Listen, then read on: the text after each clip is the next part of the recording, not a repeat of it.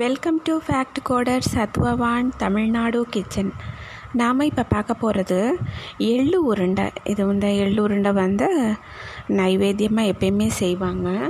இந்த எள்ளுருண்டை நைவேத்தியத்துக்கு போடும்போது நம்ம வந்து அதில் வந்து நிலக்கடலை சேர்க்கக்கூடாது.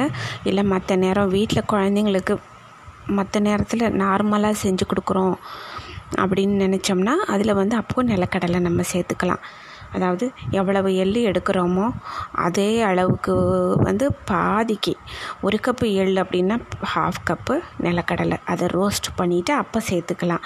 பட் நைவேத்தியம் அப்படின்னு சொன்னால் நிலக்கடலை சேர்க்கக்கூடாது. வெறும் எள் வெள்ளம் ஏலக்காய். சில பேர் ஏலக்காய் போடுவாங்க. ஆனால் ஏலக்காய் ட்ரெடிஷ்னல் மெத்தடில் ஏலக்காய் சேர்க்க மாட்டாங்க. அவங்க வந்து சிம்பிள் ட்ரெடிஷ்னல் மெத்தட் வந்து எப்படின்னா வெள்ளை பாகு எடுத்துக்குவாங்க. வெள்ளை பாகு எடுத்து அதை பாத்திரத்தில் வச்சுட்டு இந்த எள்ளை வந்து சும்மா ஒரு ஒன்றா ரெண்டாக ஒரு சுற்றி சுற்றி பொடிச்சுக்குவாங்க.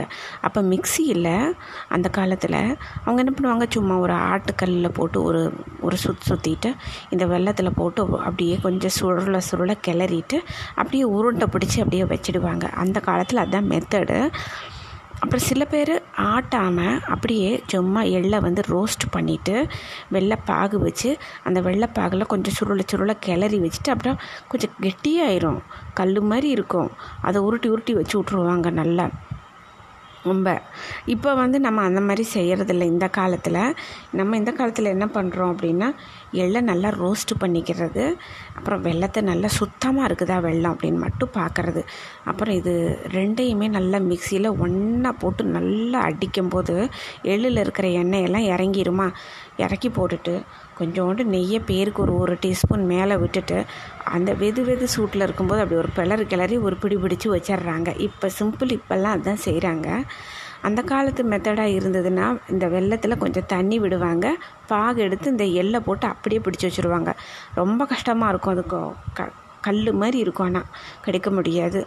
இப்போ இது ஈஸி மெத்தடாக்கிட்டாங்க நான் இப்போ இந்த ஈஸி மெத்தடை நான் சொல்கிறேன் இப்போ செய்கிறது எப்படி பண்ணுறாங்கன்னு நான் சொல்லிடுறேன். எள்ளு வந்து ஒரு கப் எடுத்துக்கோங்க.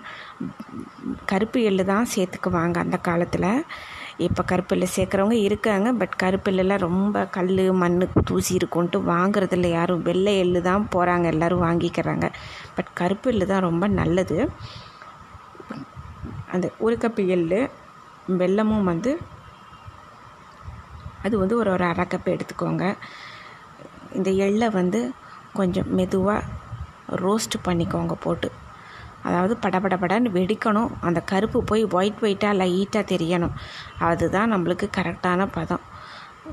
அப்புறம் அதை எடுத்து வச்ச கொஞ்சம் லைட்டாக அதாவது ஆறணும். ஆறுன உடனே லைட்டாக வெது வெது சூட்டில் அப்படி தொட்டு பார்த்தா கை பொறுக்கிற அளவுக்கு லைட்டு வெது வெதுன்னு அது ஒரு அஞ்சு நிமிஷம் விட்டுருங்க. தொட்டுறாதீங்க கை கொதிச்சு போயிடும். சூடாக இருக்கும். ஒரு அஞ்சு நிமிஷம் கழித்து மெதுவாக வெளில அப்படி தொட்டு பார்த்தா நம்மளுக்கு கை பொறுக்கிற சூடில் இருக்குது அப்படின்னா அதை மிக்சியில் போடுங்க. அதுவும் வெள்ளத்தையும் ஒன்றா போட்டுருங்க.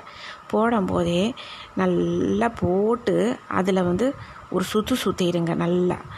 நல்லா சுற்றி அப்படி திரண்டு வரும். அப்படி பிடிக்கிற மாதிரி நம்மளுக்கே தெரியும் பார்த்தாலே.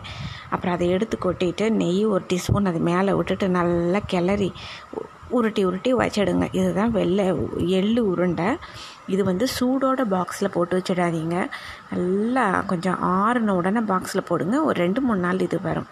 குழந்தைங்களுக்கு ரொம்ப பிடிக்கும். ஹெல்த்துக்கு நல்லது. இதே நார்மல் டைமில் செய்கிறீங்கன்னா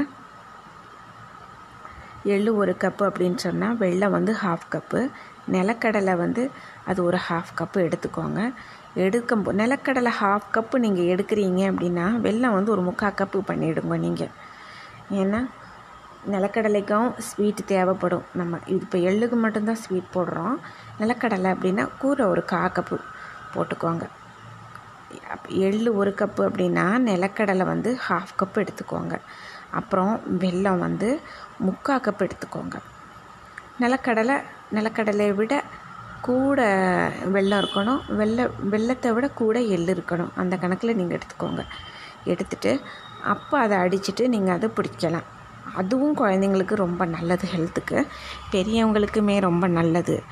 இந்த நிலக்கடலை இதெல்லாம் வந்து இந்த அல்சர் பேஷண்ட் இவங்களுக்கெல்லாம் கொடுக்கலாம். சுகர் இல்லாதவங்களுக்கு வந்து கூடுமான அளவுக்கு நா சுகர் இருக்கிறவங்களுக்கு நாட்டு சக்கரை சேர்த்துக்குவாங்க. வெள் இலை எள் இந்த மாதிரி உருண்டெல்லாம் செய்யும்போது பிடிக்குழக்கட்டைக்குமே நாட்டு சக்கரை சேர்த்துக்குவாங்க. நாட்டு சர்க்கரைக்கு வந்து அந்தளவுக்கு ப்ராப்ளம் இல்லை அப்படின்னு சொல்கிறாங்க அதை நீங்கள் பார்த்துக்கோங்க. பட் குழந்தைங்களுக்குமே இப்போ இப்போ எல்லாருமே வந்து பால் அவங்க குடிக்கிற ஹெல்த் ட்ரிங்க் எல்லாத்துலேயுமே வந்து நாட்டு சக்கரை தான் சேர்த்துக்கிறாங்க. அது நீங்கள் அதுக்கு வாங்க. ரொம்ப நல்லது குழந்தைங்களுக்கும். அந்த டேஸ்ட்டு பிடிச்சிடும் அதுகளுக்கு குழந்தைங்களுக்கு. நெய் விட்டு நீங்கள் பிடிச்சி வச்சுருங்க. இதுதான் எள்ளு உருண்டை. ஈஸியான மெத்தடு ட்ரை பண்ணி பாருங்கள் இதே மாதிரி வேறு ஒரு இன்ட்ரெஸ்டிங்கான நல் ஈஸியான ரெசிபியோடு நான் வரேன் இது நைவேத்தியத்துக்கு ரொம்ப முக்கியமானது. Thank you so much